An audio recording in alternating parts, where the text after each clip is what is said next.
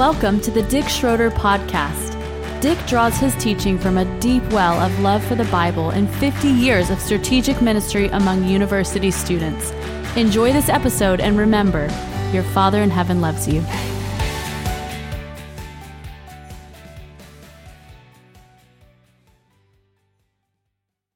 announcements. You guys all know Dick Schroeder. He's the leader of our campus ministry here in Bozeman, and I'm just gonna let him come.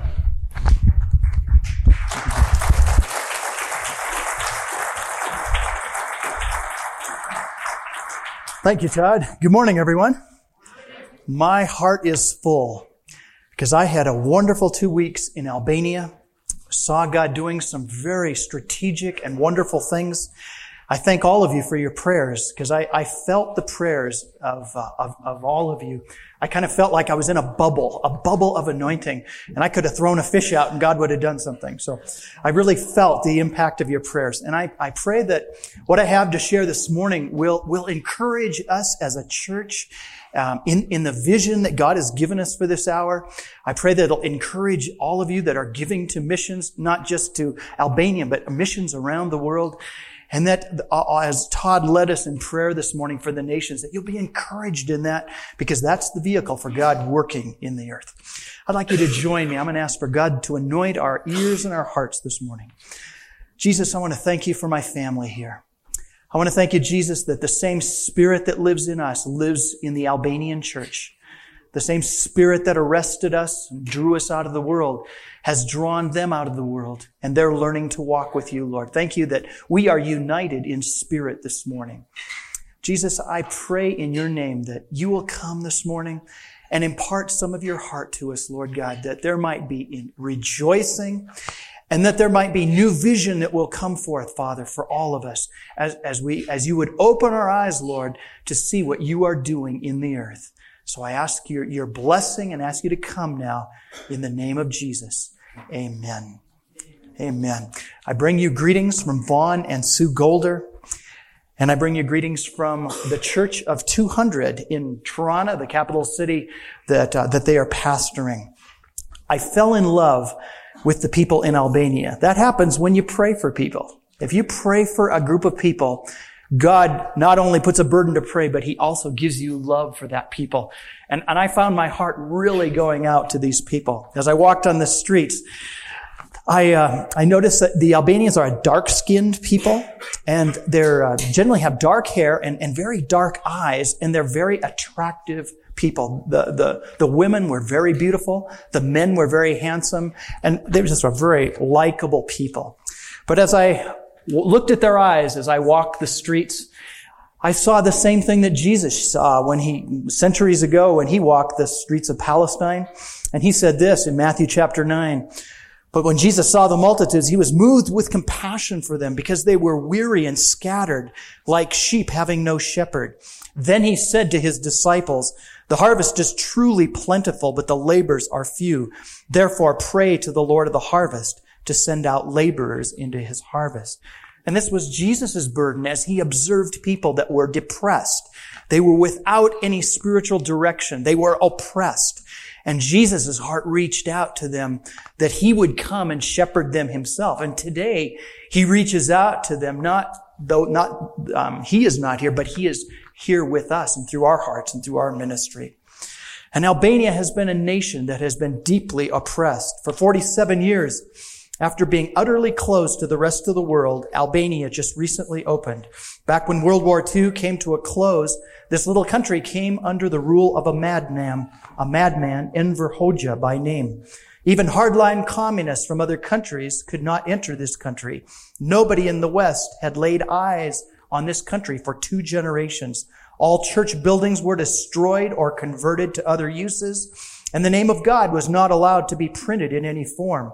This country of three million people had not heard the word of God spoken or seen it in print for almost 50 years. Nothing like this had ever happened in human history, certainly not for so long a, dur- a duration.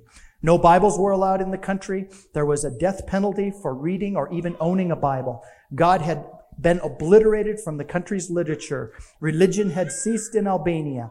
Such was Albania when the doors opened just two years ago. And I know that all of you have heard of the good reports of things that are happening, and I want to add to that report this morning. I arrived in Tirana, the capital city of Albania, and I was greeted by a hot blast of 100 degree wind. I was met at the airport by numbers of soldiers guarding the airport. Um, my wife and I had gone to the Soviet Union in 1980, and so we had witnessed soldiers at the airport. We had witnessed soldiers standing on bridges. It seems like everywhere you went, there were soldiers with guns, and you had to present your passport. But Vaughn indicated to me that the soldiers were not there to protect the Albanians from you, as used to be the case. Used to be if you're a foreigner, they suspected you of working for the CIA. But now it's just the opposite. The soldiers are there to protect the visitors, the, the, the arriving passengers from the thievery of the Albanians. And Vaughn warned me when I went through the, the luggage check-in and when I went through customs, he says, make sure you hang on to your bags because people will just come up and take them and they're out the door and you'll never see it again. That happens quite regularly. So I had over 200 pounds of luggage and I was holding on and making sure nobody was gonna, gonna get to me. And I was sure glad to see Vaughn's face at the door. He had, uh, he, he has a, a relief card because he is working with the distribution of relief. And so that gave him some special clout to get in past the officials. And uh, he helped me get through customs. And all he had to say is, this man is with me. And they said fine. So they didn't even open any of the bags. My first glimpses of Albania were from were uh, took place as I rode in uh, Vaughn's new orange van. He, um, a person in Switzerland, found them a nice uh, nine-passenger orange van that works perfect for them taking people on outreach. And uh, we, have been praying for them that God would answer their transportation needs. And so they got this very inexpensive, good vans in good shape, and uh, it was it was nice to see that. I got a of my pictures. Get back, I'll show it to you. It's a nice, big, bright orange van. One of the things I observed as we drove in from the airport to, into the capital city about 30 minutes away is that the land was dotted with cement bunkers. You may have seen them in World War II movies. These big cement structures that are, have a round dome on the top. And the, the countryside is littered with them. They're everywhere you look. You see these concrete bunkers. And you see the, the, the madman Enver Hoxha, the wicked dictator was so paranoid, he was afraid that not only would the West invade the Albanians, but also they were even paranoid of their fellow communists, the, the, Soviets and even the Chinese. And so for 45 years, these people lived under the lie that life was so good in Albania that the rest of the world was ready to invade because they were jealous. Nothing could be further from the truth. But because of the isolation that these people lived under, and really it was only with the advent of global satellite television and the computer that the, this information shield was pierced and the truth became known, and that led to the downfall of all of the communist governments. But until then, it, this was a tightly controlled society where no information from the West or the East got in, and no one else could get into the country. It was, it was a very, very desperate situation. And what a sad thing it is that this, this madman wasted all of the resources these people building. There's probably as many bunkers as there are people in Albania. There's three million people there. So this military madness robbed the people of the basic necessities of life, all, all, all based on this madman's paranoia. It was not uncommon to see animals on the highway. It was very common to drive down the road, see a Mercedes, and next comes a horse-drawn cart or a group of goats. We were at the beach one day, laying in the sand, enjoying the nice, warm Adriatic Ocean, and a flock of sheep buzzed right by, right on the ocean. And I said, that's Albania for you. I saw men harvesting hay by hand in the hot sun. I saw vendors selling huge stacks of watermelon, two or three feet high, a lot, these big, beautiful watermelons. I saw a crew painting stripes on the highway, except they weren't painting with a painting machine. They were out there with a brush and a bucket, painting down the road, lining up the stripes with little rocks as guides. I saw an old army truck, looked like a World War II vintage truck, and the, the engine had been taken off and the front part of the hood had been chopped off, and the wheels were still on the truck, except that it, without, there was no engine, and the truck was pulled by this ill-fed looking horse. and I thought, well, that's a one horsepower truck, you know. Sites like this were uh, were just so very common, and the the contrast between a um, a, a, developing economy, and um, and and the poverty was was was very glaring and very stark. We drove into Tirana. Tirana is the capital city of 300,000 people. Most of the buildings are concrete and brick buildings that were built um, by the communists, and because of the just the weak economic situation there, the whole the whole country is dilapidated. It's in much need of repair. There's there's not much color, and uh, it just gives this city gives bleak testimony to, to the utter failure of collective ownership. It simply does not work. It never will work. God, God designed us to own and possess things because when, uh, when everybody owns it, nobody owns it, nobody takes care of it. And that country is a great testimony to that. Sue told me that, that things were so bleak when they moved to Tirana in 1991 that some of the, the, the, visitors from the West that were, that had moved to, into Tirana, we would throw away, you know, like a pop can or a, a bottle of, um, a bottle for dishwashing liquid. And see, these people had never seen anything like that. And they would take these, these things that we would discard and they put them on their, their, their uh, shelves at home because it was something of beauty. They'd never seen a plastic bottle. And, and, and it was colored and they thought, isn't this beautiful, you know? It shows how, de- how really how deprived the communist system was. And in Albania, everybody drives with their horn. Everybody drives with their horn. And, and they have the most imaginative sounding horns in Albania. It's not just the normal honk honk beep beep that we have, but they have horns that Vaughn tells me come from Greece that play tunes. They go, I even thought I heard the bridge on the River Kwai in one horn. it was great. And when you hear a, a, horn in Albania, that means one thing, means get out of the way. Because there the vehicles have the right of way. You must remember that there were no private cars until two years ago. No one owned a car. The only people that owned cars was the communist elite. And they drove the limousines and of course the military vehicles. The city of 300,000 people lovely streets was virtually um, void of traffic because there was there were no cars but now cars are flooding in people are, are buying a lot of cars they did not take driver's education and it is utter chaos. So when you hear a horn, you get out of the way because they're not going to stop for you. And not only is the traffic sad, the traffic is just crazy, but people cross, jaywalk, go everywhere. And then bicycles, they do everything else. So, so driving through Tirana was a real adrenaline rush. And I was sure glad that I left my driver's license back in the United States and that Vaughn was driving. But I talked to Vaughn about the honking, and he told me that in Albania, to honk is, is a loving and a kind thing to do. Now, when somebody honks at you in America, either they're getting your attention or they're saying, get out of my way. But in Albania, the honking of a horn is a very kind thing. And so when people hear that, they, it's like they say, well, thank you for telling me you're there. You're there and I'll get out of your way. And it just goes to show you how much of our, of our stuff is culturally interpreted. We Americans interpret a honk of a horn one way, they, they interpret it totally differently. And those things need to be taken into account as we, uh, as we minister the gospel. Free enterprise is coming to Albania and the streets are lined with these little, um, vendor tables. These little, this guy will have a little table. It'll have a few items on it and he'll be selling his um, his wares that he has purchased um, from either from Greece or from somewhere else in Europe. And th- those little shops are springing up all over. And and uh, just uh, Sue took uh, me to a shop where now you can buy toilets and freezers and refrigerators, things unheard of in Albania. That all of that is beginning to flood the market. And when when you have entrepreneurship, you you get uh, the the classic capitalistic um, sorts of things. This was a, uh, a bottle of Coca-Cola. Except if you look really closely, although it looks like Coca-Cola, it says Joy Cola. Joy Cola. And it says joke on it. So some entrepreneur in, in Albania is, is selling counterfeit Coca-Cola and the people don't know the difference. Vaughn told me not to drink it because it's terrible. But I brought, I brought it home for my wife because she's the only person in America that has a bottle of Joy Cola.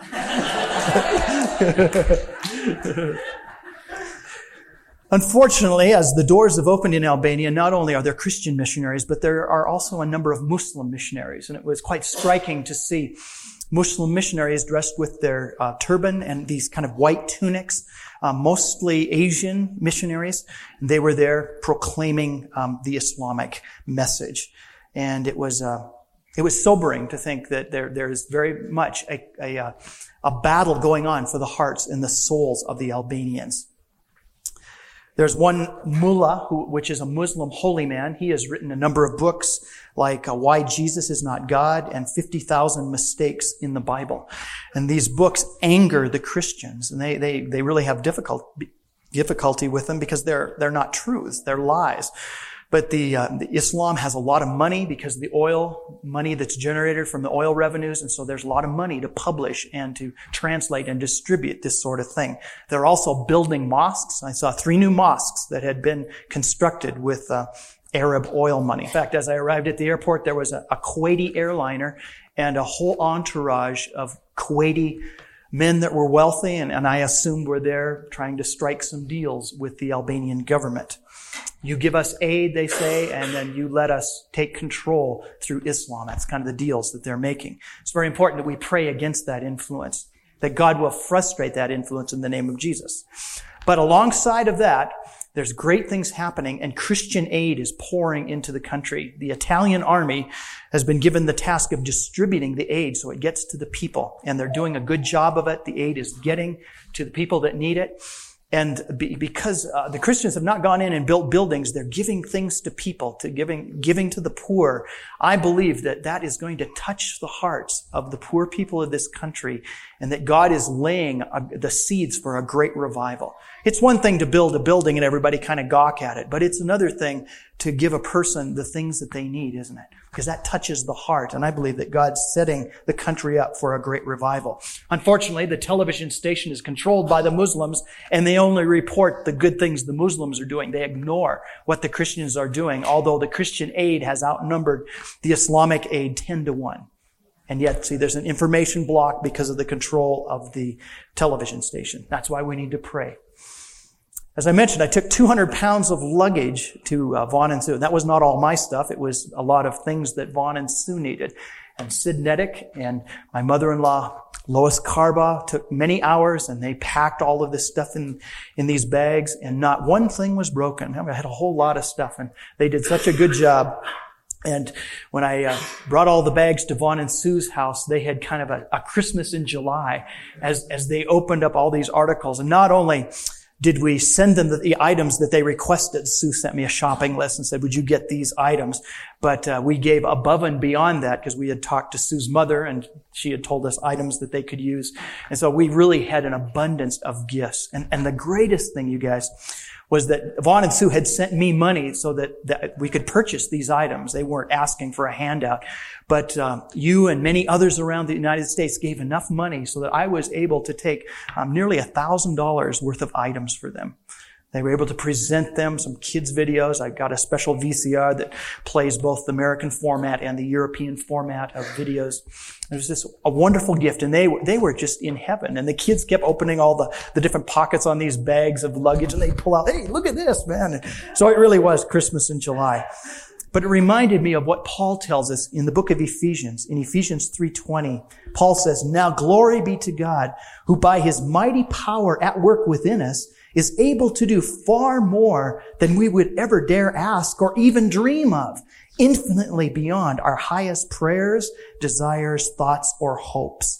May he be given glory forever and ever through endless ages because of his master plan of salvation in the church through Jesus Christ. That's from the Living Bible. But that's what Vaughn and Sue saw. God is able to do exceedingly abundantly beyond all that we could even conceive because that's the kind of God that we serve.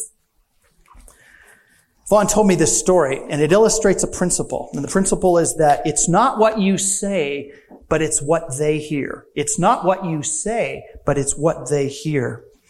Vaughn and Sue have worked for seven years on the Albanian language. The first three years, that's all they did. That was when they were living in the Kosovo region of Yugoslavia.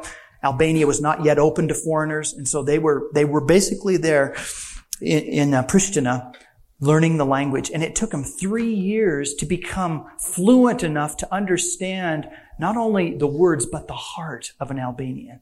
See, each language not only doesn't have different words, but there's a certain heart that goes with that.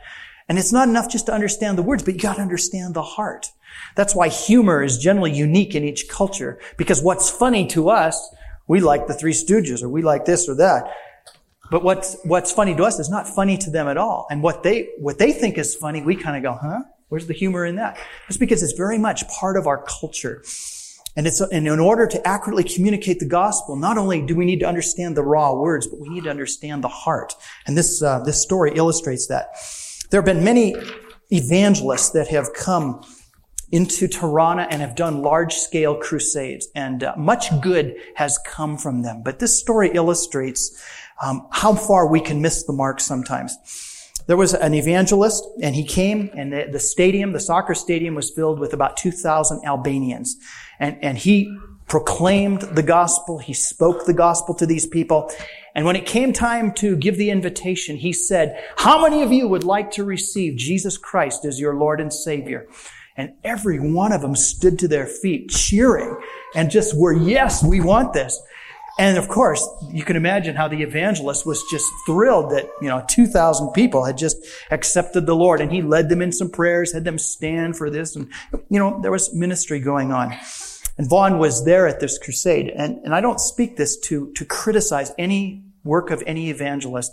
I just, I, I just say this, that how important it is we learn to communicate. Because Vaughn told me what those people heard was not, are you wanting to become a disciple of the Lord Jesus Christ? What they heard was, how many of you want to live a Western lifestyle? And if you had been living in deprivation where you didn't have any conveniences in life, nothing to buy in the stores, no freedom to talk to anyone, who wouldn't want to have it like we have it in the West? And so when they stood and cheered, they were all saying, yes, we want what you have. We want what the West has. And it had very little to do with the kingdom of God. And although the evangelist was very well meaning, he had, he, he had no malicious intent on his part, and yet we missed the mark because he, what the people heard and what he said were two different things. Very, very important. Sue confided in me. She says that even after seven years, she still makes embarrassing mistakes in language and says things she shouldn't say or says things that aren't appropriate in their culture. And they've been at it seven years. I want to say this to you. If any of you, and I hope some of our, our young adults here are contemplating the call of God, are saying, God, I want to go to the nations. But the, the thing you need to do is you need to work on a language. You, a person on the field that doesn't know the language is severely handicapped. I, I loved the Albanian students that I worked with, but I could not talk to them except to say hi and goodbye. Just in a few words I picked up. And you know, it was real interesting. The, the Spirit knows no language because I could love them and reach out to them and they, and they, they responded to my love. They received me, but we couldn't sit down and talk very well unless we had an interpreter. So I just want to challenge any of you that are contemplating overseas missionary work. Start by learning a language. That's something you can do now and it will prepare you for the field. Must, we must have the language for any long-term kind of work there. I want to share with you some answers to prayer Pastor Del Getty asked us to pray on several different occasions in May about um, the discipleship training school, and Vaughn was was having a real roadblock in terms of anything coming together. In fact, uh, my timing of the trip, at first it was supposed to be in February, then it was supposed to be March, then it was April, and it just kept changing because things were not gelling on the other end, and the school just wasn't happening. And so finally, it all came together, and I believe it was in answer to our prayers and the prayers of many others. Listen to what happened. Uh, I want to read, uh, this was a quote from Vaughn's newsletter in last September. He said this. He said, we'll close this letter by, t- by asking for prayer for all of the details involved with setting up a training and sending base for church planting in Albania. One of the major needs to be, is to be able to contact and recruit those the Lord would choose to be a part of a church planting team. Some of these people will probably come from remote villages and we're praying for divine ways of contacting these Davids out there tending sheep, for instance, so they can become leaders in the Lord's kingdom. Finding proper facilities will take a miracle. The Lord is very capable of those. Pray for the Lord to call the right leadership team together as we need staff to join with us. Pray for the myriad of other details needed for such an effort and an administrator to handle them. That was Vaughn's request back in September. And in early May, he called me and he said, he said, Dick, we, we just need your prayers back in Bozeman because We, we don't, I don't have any students yet. I have no money for the school. I don't even have a place for the school. And Sue had been struggling with a, with a parasite like Giardia that just has, has really taken a toll on her health. And so they were in the midst of all of this happening. And this is what happened in the span of four days in early May. Number one, the Hong Kong YWAM base sent a $6,000 offering and they said, we want, we believe God wants the school to go. Here's part of the finances for it.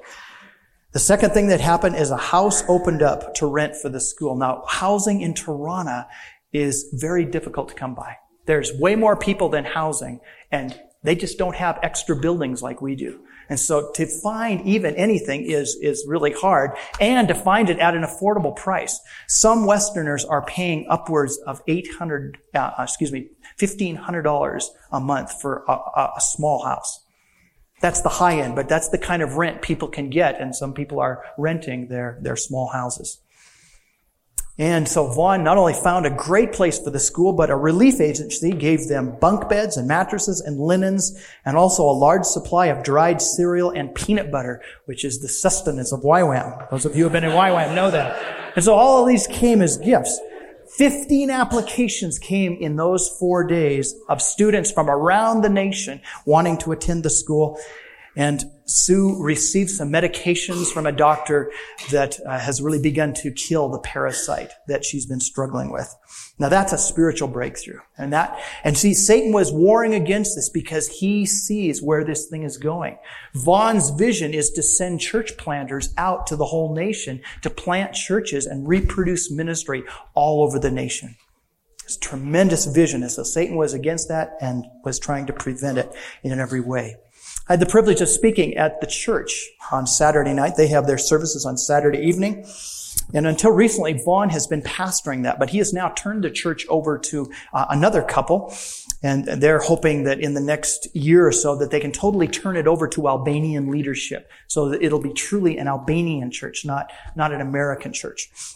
And it was such a privilege to be at this church. You guys would have loved it. It was just like being here all these people loving Jesus, except these folks are all brand new to the Lord. I mean, I mean, you know, they, they, they just have no Christian history at all. They have never read the Bible. In fact, when we, we were going to pray the Lord's Prayer in the school, and, and uh, one of the staff people said, well, let's pray the Lord's Prayer. Okay. And everybody's looking at each other. What's the Lord's Prayer? They, they did not know the Lord's Prayer. So we turned to Matthew 6 and we read it from the scripture. See, that, see that's how ignorant they are of, of Bible things. And in some ways, that's a blessing because when they read the scripture, they take it for what it really says. And they get really excited and say, man, Jesus said we're going to go do this. Well, let's go do it.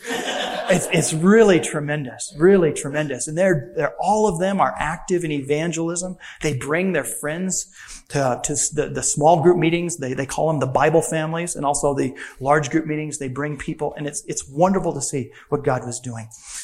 And so, oh, it was so neat to hear Shine, Jesus Shine sung in Albanian. All the choruses we sing, they've translated. And it was such a joy to hear the tune, but in, but in language I didn't understand, but I could sense they were worshiping and praising God. The, the scripture that my wife read this morning about that every kindred, every tribe, every ethnic group is going to be represented before the throne of God. And I thought of that scriptures as I heard them singing praise to God in Albanian. It was exciting. Vaughn introduced me to the church as his spiritual father in the Lord.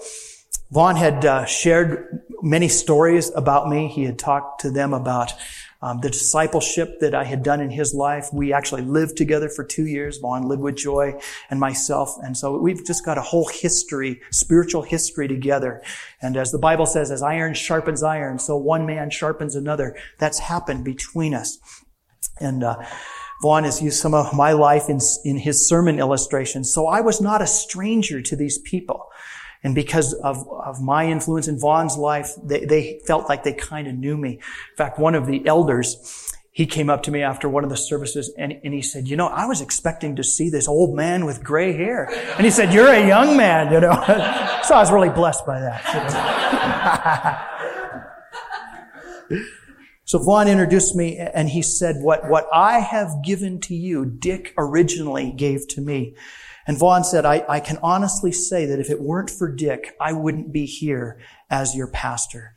And so I felt this real bond. I really felt that I came as a spiritual father through the, to this church through my ministry with Vaughn. And as, uh, as I was, as I came up front, they, they began to applaud. But then the, applause changed from a warm applause to this wild cheer of, of appreciation for what God had done. And I felt very much honored and received from, by them and from the Lord. And so I, I'm happy to report to you that that I've got 200 spiritual grandchildren in, in, uh, in Tirana that love Jesus and, and are going on with God. And I, that's a wonderful thing, you guys, because this is part of the vision that God's given to us at Christian Center. See, not all of you are going to go to the nations, but some of you are. God has selected, and Vaughn and Sue are two that God selected out of this congregation through Vaughn's involvement in the campus ministry. And see, this is part of our vision. And even though most of you won't go, all of you can share in the vision through your giving, through your praying, through being a part of this wonderful thing. And I, I just wish I could communicate to you what a, what a highlight that moment was in my life. I'll never forget that moment. It's like it, it's, it's, it's worth all of the labor and all of the, the toil and sweat that goes with ministry. At that moment, it was worth it all. I just said, thank you, Jesus. Hallelujah. We had a King's Kid uh, King's Kids team here a few months ago. Remember they sang and did their did their did their um, uh, presentation of the gospel. Well, there was a King's Kids team there in Tirana. They were out on the streets doing their ministry and faithfully, you know, singing and praising God. It was really an inspiration. And in one of the apartments, they're called palates. They're they're tall four or five story apartment buildings, and the Albanians are very neat and clean on the inside of their homes, but outside is filled with a lot of litter and garbage. They're just not very clean in terms of the outside. And so this King's Kids team picked up this whole courtyard filled with glass and paper and garbage and whatnot, and they put it all in this, in the, in the garbage container. And when the people saw that, boy, the whole apartment complex was a buzz because nobody does that, you know. That's, that's beneath the Albanians to pick up garbage. And what they saw was not only, not only did they hear the gospel, but they saw it in action, because that's the servant spirit of Jesus. And that it gave them an opportunity to really speak to, to the people in that, in that area of town. Hallelujah. Sometimes we wonder, well, you know, these short-term ministries that we have. We've sent people to Mexico. We sent people to Portland with, with Todd and the youth group. And, you know, we think, uh, you know, does this really do any good? Let me tell you a story. There's a young man at the school, at the YWAM school. His name is Arion. And Arion, about a year ago, went down, down in Tirana, and there were some Norwegian Christians. And they were singing and praising God, and somebody was preaching the gospel through an interpreter. Arion went down to visit them because he went down to mock and to jeer, and he did that. He would yell and make fun of them. There was a lot of that kind of stuff going on as the King's kids performed. And so uh, Arion went down there thinking, well, I'm just going to show these folks. But you know, he says, when he saw the joy and the light in their eyes, he said, they had something I didn't have. And it said, it made me mad and I jeered and I mocked all the more. But God put a seed in his heart. And about, a, about eight months later, he came to a personal relationship with Jesus. And so does short-term ministry work? You bet it does. And so when, when our Young people, when, when, when we send people out, let's pray. Let's support them. Because we, you never see the results. See, that's one of the things I learned on this trip is I, I heard testimonies of people of how they came to the Lord and the people that were the witnesses, the, the key people that planted the seeds never knew they were doing it. That Norwegian team never knew that, that Arion is now a dedicated Christian and is, is wanting to be a church planter to his nation. And that Norwegian team just being there and loving Jesus was a testimony to him that changed his life. They'll never know that till they get to heaven. And so, friends, never despise short-term missions. Certainly, it doesn't take the place of our long-term missionaries. We need them as well. It's like we need both. So let's get behind both of them and do all that we can to, to minister and bless them. The teaching of the DTS was a tremendous experience for me. We met outside because it was hot. We met outside under grapevine. So there were literally grapes growing above our head. I was told not to eat them because they weren't very good. But underneath all these, this foliage, we just sat around in chairs and, and, uh, that was the setting for the school. I think it was much like Jesus did 2,000 years ago when he was with his disciples. There was 20 students at the school. Every one of them had a unique testimony of God had brought them. Most of them have only been saved in the last year. So they are really new Christians. It was awkward teaching with a translator, with an interrupter. I would find that I would say something and then the translator would translate and I'd think, now what, what did I say? Where was I at? So I really had to switch gears. It was, it, you could only get through about half the amount of material, so I had to shorten a lot of my, the length of my messages, which is so hard for a preacher, you know. and I really felt all of your prayers. I, I describe my experiences like I was walking in a bubble of anointing. I felt, I just felt the prayers and I watched God work as I would speak to these people. I could just see the Spirit working in their lives. Man, I could have thrown them a fish and they'd have been blessed. It's because God was doing His work and that, I really attribute that to all of your prayers and I want to thank you for that. My, my goal in going was to share the message on the Father heart of God. This is a message that has changed my life. And it's a message I believe God has given to me to impart to others. And so when I went, I, I, felt like I was going as a UPS delivery boy, that I had something to deliver to the nation of Albania. And Paul talks to us in, in 1 Corinthians. He talks about that the kingdom of God is not just in words, but the kingdom of God is in power. See, the kingdom of God is an impartation of the very life of Christ. And that's what I felt happened we had two very strategic times. The first happened at um, a Sunday prayer meeting that the staff had. We got together for a few hours just to seek the Lord for the time of ministry that we knew would come the second week. And during that time, we felt the, the, Lord spoke to us and said that I, I am doing something prophetic in this nation. I am opening a door here that I have longed for years to open.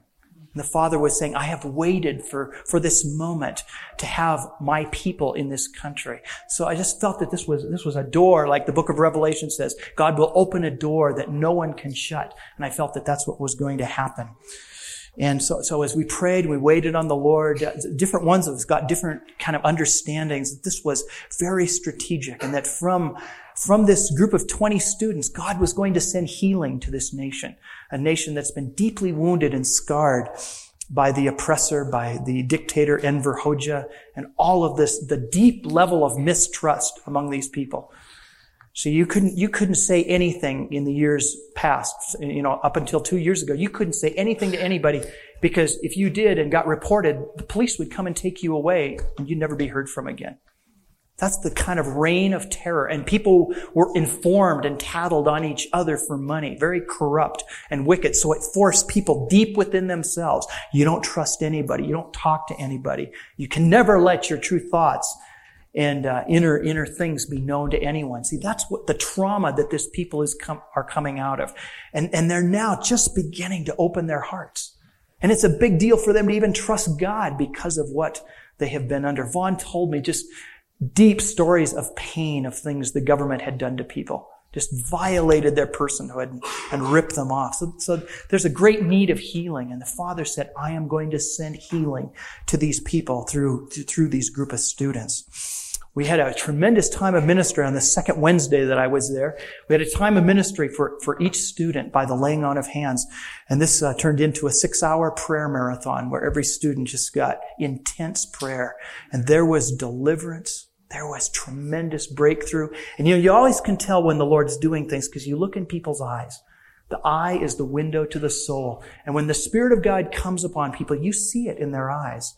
Remember I mentioned that I, as I walked the streets of Albania, there was such sadness and hurt in their eyes. Well, as God came, these folks were just glowing. Their faces, they were smiling. The joy of the Lord came and there were significant breakthroughs in each person's life.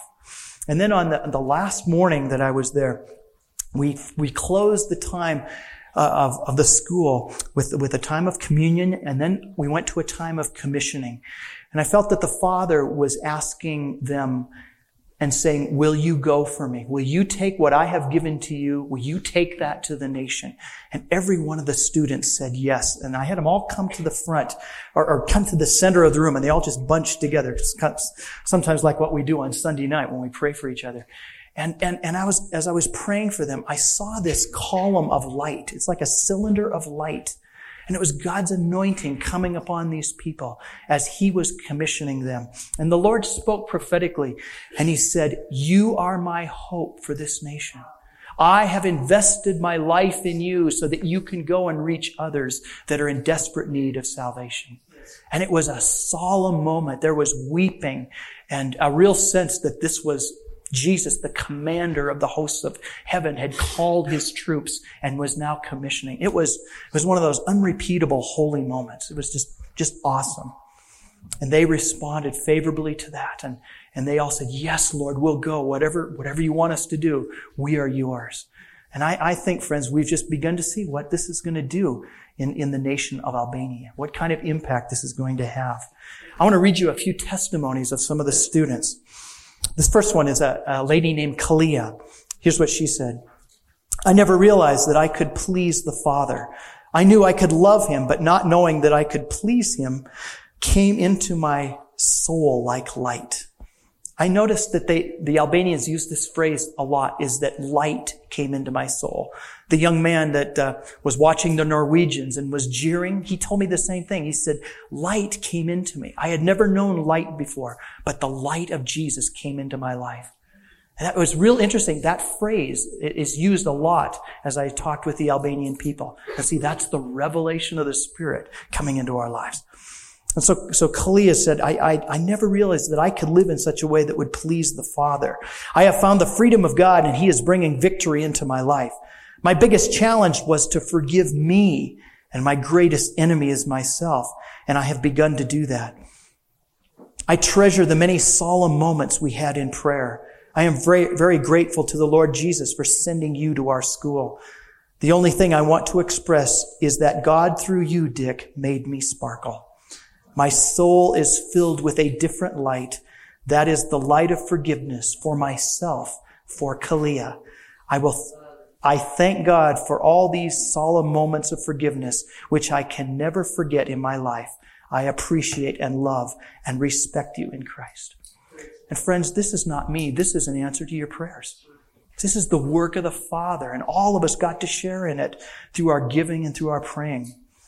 Another young man, his name is Reddy. He said, last year, another man and I stole the windshield off of Vaughn's car when he came to Scoter. Some of you remember, remember this story. The man at whose house the car was parked when we did this found out who did it and came and confronted me. He recommended that I return the windshield to the rightful owner, Vaughn Golder. We took the bus to Tirana not knowing where Vaughn lived, city of 300,000. But on the street, we saw another missionary's wife and she directed us to Vaughn's house. I went to Vaughn's door, returned the windshield, and expressed my sorrow over having done this. Vaughn shared with me the good news of Jesus, and I became a believer that day. Your message on the discipline of the Father really helped me. I have been walking by feelings and not by faith. I depended too much on my feelings and not on the Word of God. Knowing that the Father will discipline me has taken away my fear of the future. He gives us a burden, but it is light, and I want to carry that burden. I am so happy to meet you. Your teachings have helped me much. Now I know more of the heart of God, not just in knowledge, but in practice. I would like to see you again in Albania. God bless you abundantly. You have a soft and tender heart. I want to teach your message to my people. Hallelujah. Another, this is, this is a um, not so young man. He's about 35. His name is Memle. He says this, for several years, I worked for the Albanian secret police.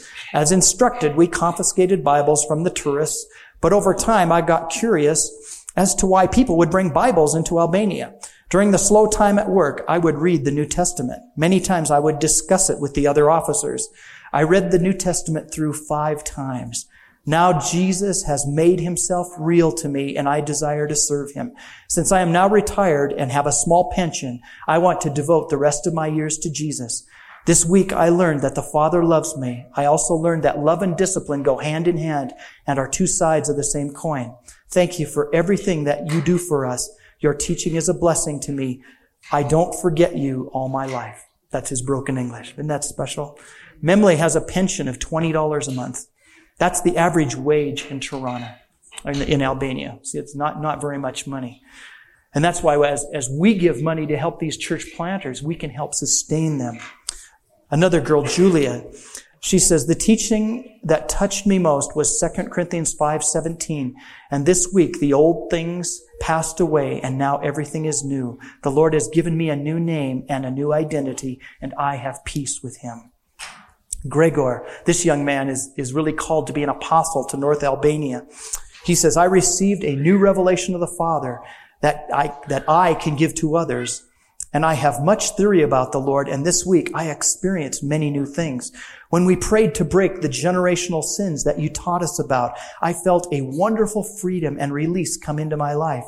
I am also assured of 2 Corinthians 5:17 that the old things are passing away and new things are coming.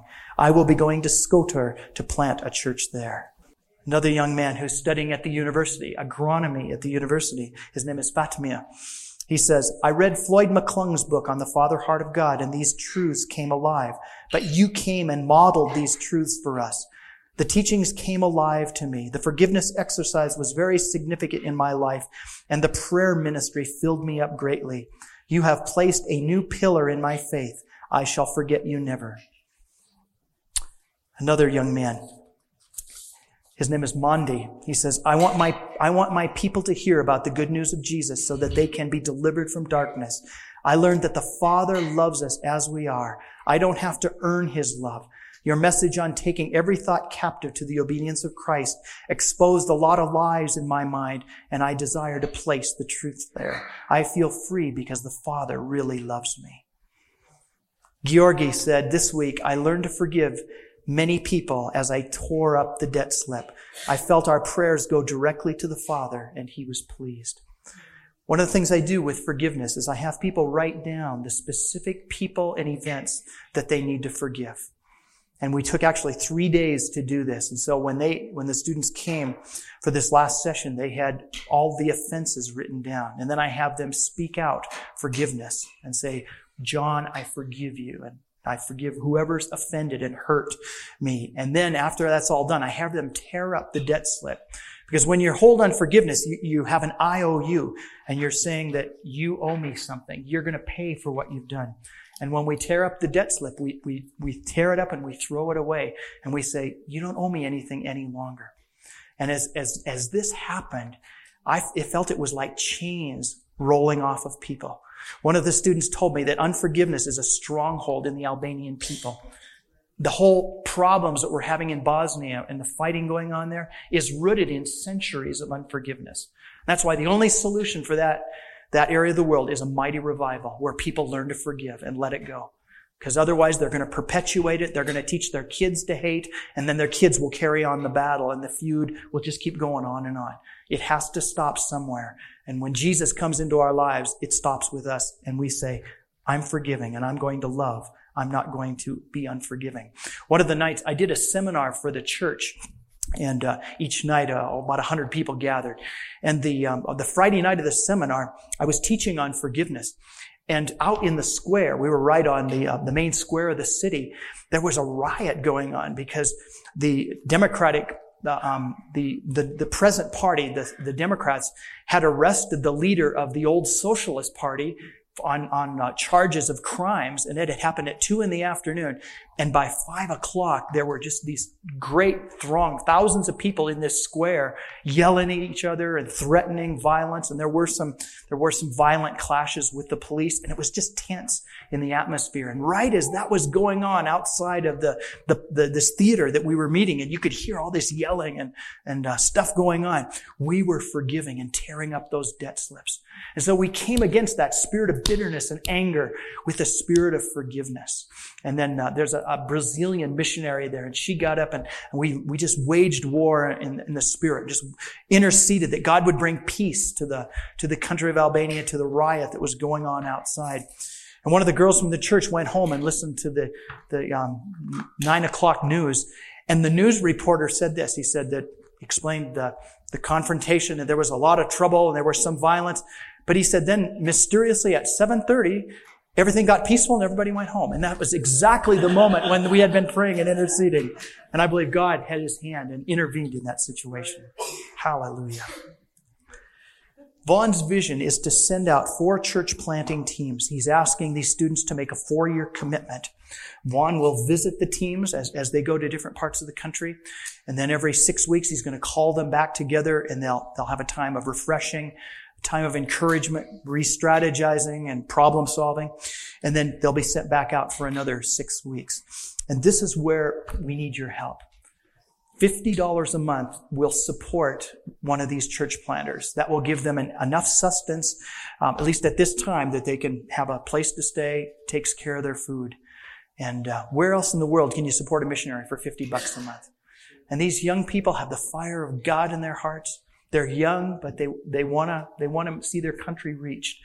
And, and I, I, I want to appeal to you today in the name of Jesus that we would be part of this effort and that you would prayerfully consider giving a certain amount. Maybe you can't give 50 a month, but maybe the Lord would challenge you to give five bucks a month. Maybe He would challenge you to be part of the prayer team. Whatever it is, I want you to respond to the Lord today. As I mentioned, the average wage in Albania is, is 30 bucks a month. So 50 bucks goes a long ways, at least where the economy is now. It, it's going to change in the future, but for right now, we can do a lot with 50 bucks a month. And I, I stand here as a witness that these, these people are worthy of support. They love God. They're willing. They're friends. They're willing to go into conditions that none of us would live in. Tirana was not difficult for me to live in because I didn't expect it to be like the West. But it's not a, it's not a, it's not real clean. It doesn't have any of the conveniences we have here. I loved it. I got along fine. But you go from there to a village and it's, it's a quantum leap down. It's, it, life is difficult in the rural villages. This is very, very difficult. And it's, it's, it's going to cost for people to live there. I mean, it's just, it's not going to be very pleasant. But these folks are willing to go and do it because Jesus has called them to go. I want to challenge you to, to consider what your part would be in, in, in, in doing all of this. Hallelujah. We have a sister church in Tirana. We have a sister church that, that God has given us grace here at Christian Center to be a part in planning, in planting there. And that, I just want to affirm again, that's, that's the vision of this place. That's, we're, we're not just here to, to be a bless me club. And, and certainly we are here to reach Bozeman and Montana. That's part of our job description. But we also have the world on our hearts too. We're here to reach the nations. And we can all do all of that. See, we all can, we all can do a part in that. I just want you to be a, to, to get online don't, don't just be a pew warmer, you know, don't just be a spectator and say, oh, that's nice, what's happening. There's all the joy of being a part of this thing. This is God's invasion of human history. God, the God of history is, is, is doing things right in, right, in, right in our own front yard, right around the world, and, and we can be a part of it. That'll be a, oh, it's a great motivator for your life. You won't get bored if you get plugged in with God's vision for what, what He's doing in the earth today. Hallelujah. So I want to close by, by just offering a word of prayer and I want you, as, as you bow your heart before the Lord this morning, I should ask Him, Lord, what do you want me to do? How do you want me to be involved in this vision? Thank you, Jesus. Father, I just want to say thanks to you for the goodness that you've shown to me. I want to, I want to thank you for my brothers and sisters. I want to thank you, Lord, for their prayers. I want to thank you for the prayers and the, and the, the finances that came from here and from all over the United States, from people that love you, that love me, and love Vaughn and Sue. Father, I thank you for that. And I pray, Jesus, that, that uh, this vision of, of church planting will happen in Albania. I pray for its success. I pray for these young men and women that you've tapped, Lord, that you've, you've touched their hearts, Lord. You've laid your spirit upon them, and now you're calling them to do your work. Lord, I think we could be a part of that by helping with finances. And Lord, you just speak to us. If that resonates with any of our hearts, you just speak to us and we'll obey what you want us to do, Lord. And if it's not supporting Vaughn and Sue, Lord, I pray you'll put a burden to support the other, the many, many other wonderful missionaries that, that we're supporting out of Christian Center. May, may this increase, Father, in the name of Jesus. In the name of Jesus. Bless this people, Lord God. I pray you'll bless them with encouragement and hope today in the name of Jesus. Amen. Amen. Give you a closing thought that a grandmother in the Lord gave to me. And as we chatted a little on the street through an interpreter, she left me with this with this uh, departure note, and she said this May we always be together with Him in our hearts. May we always be together with Him in our hearts. Amen. Thank you for listening to the Dick Schroeder podcast. For more teaching and discipleship resources from Dick, visit fatherheartministries.net.